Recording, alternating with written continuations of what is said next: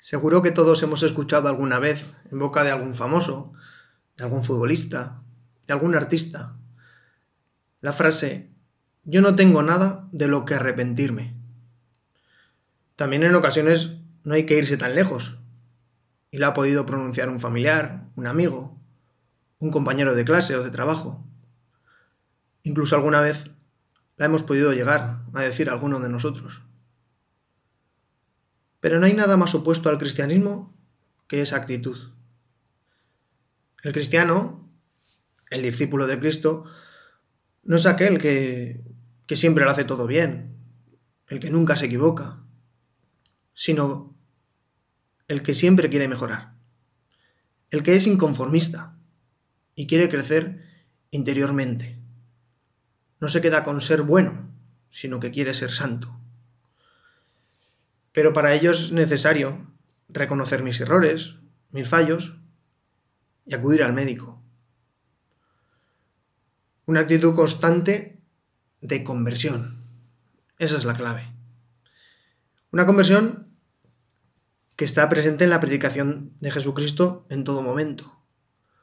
No he venido a llamar a los justos, sino a los pecadores, nos dice el Evangelio. No ha venido a salvar a los que ya se consideran invencibles y autosuficientes, sino a los que reconocen su limitación, su debilidad, su fragilidad, su pecado. Y con humildad se acercan a la misericordia del Señor.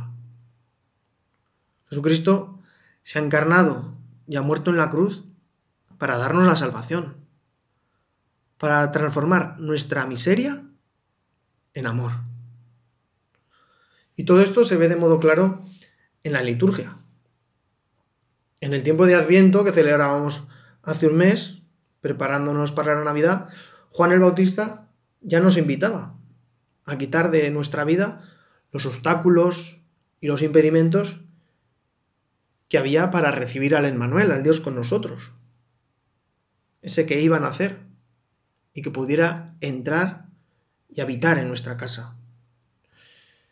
Dentro de poco menos de un mes llegará la cuaresma, que comenzará con el miércoles de ceniza, en el que se nos invita, mientras se nos impone la ceniza, conviértete y cree en el Evangelio. Pero ahora también, el primer mensaje de Jesús al retomar este tiempo ordinario, y mañana lo repetirá el Evangelio la misa del domingo, es, convertíos porque está cerca el reino de Dios. Vemos, por tanto, que la conversión es un tema importante, esencial en nuestra vida si verdaderamente queremos que sea una vida cristiana. Pero la conversión está íntimamente unida a la fe. Sin ella, la conversión no sirve de nada. Porque no es una tarea exclusivamente personal que dependa de nosotros mismos, sino que es el Señor el que nos va a convertir si le dejamos. Qué bonito es observar en tantos milagros y curaciones de Jesús cómo concluye. Tu fe te ha salvado. La conversión interior de nuestro corazón pasa por la confianza plena en Dios, que nos puede sanar y salvar. Y esa conversión irá al mismo tiempo acompañada del seguimiento de Cristo. Lo dejaremos todo por Él. Ahora todos hablamos de salud y de vacunas, pero sobre todo nos debe importar la salud en nuestro corazón.